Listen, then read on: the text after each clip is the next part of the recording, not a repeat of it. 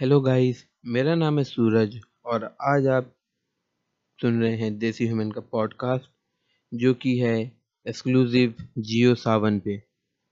तो digital marketing क्या होता है? डिजिटल मार्केटिंग आपको अपना कुछ भी चीज़ ऑनलाइन थ्रू इंटरनेट मिले, उसे हम डिजिटल मार्केटिंग बोलते हैं। डिजिटल मार्केटिंग में कई टॉपिक आते हैं, जैसे content marketing search engine optimisation इसको हम एस बोलते हैं। इसके बाद आता है पे पर click social media marketing and email marketing और एफिलिएट मार्केटिंग कंटेंट मार्केटिंग में आप अपना कंटेंट इंटरनेट पर प्रोड्यूस करते हैं.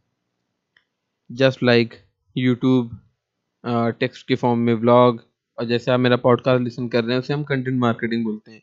एस सी सी ओ हमें यूज़ होता है हमारी वेबसाइट को रैंक करने में. किसी भी चीज़ को पब्लिक करने में ऑप्टिमाइज करने में, उसको और अच्छा शो ऑफ़ करने के लिए. पे पर क्लिक एक ऐड का क्लिक होता है कि हम कोई भी search engine optimisation just like Google Facebook पे अगर हम कोई ऐड रन कर रहे हैं तो उसका हम एक क्लिक का कितना चार्ज करने वाले हैं? और इसके बाद होता है social media marketing social media marketing में Facebook Instagram Twitter and YouTube ये सब सोशल मीडिया मार्केटिंग होती है। जीमेल जीमेल तो आप आप सब लोगों ने ज़रूर ही यूज़ किया होगा।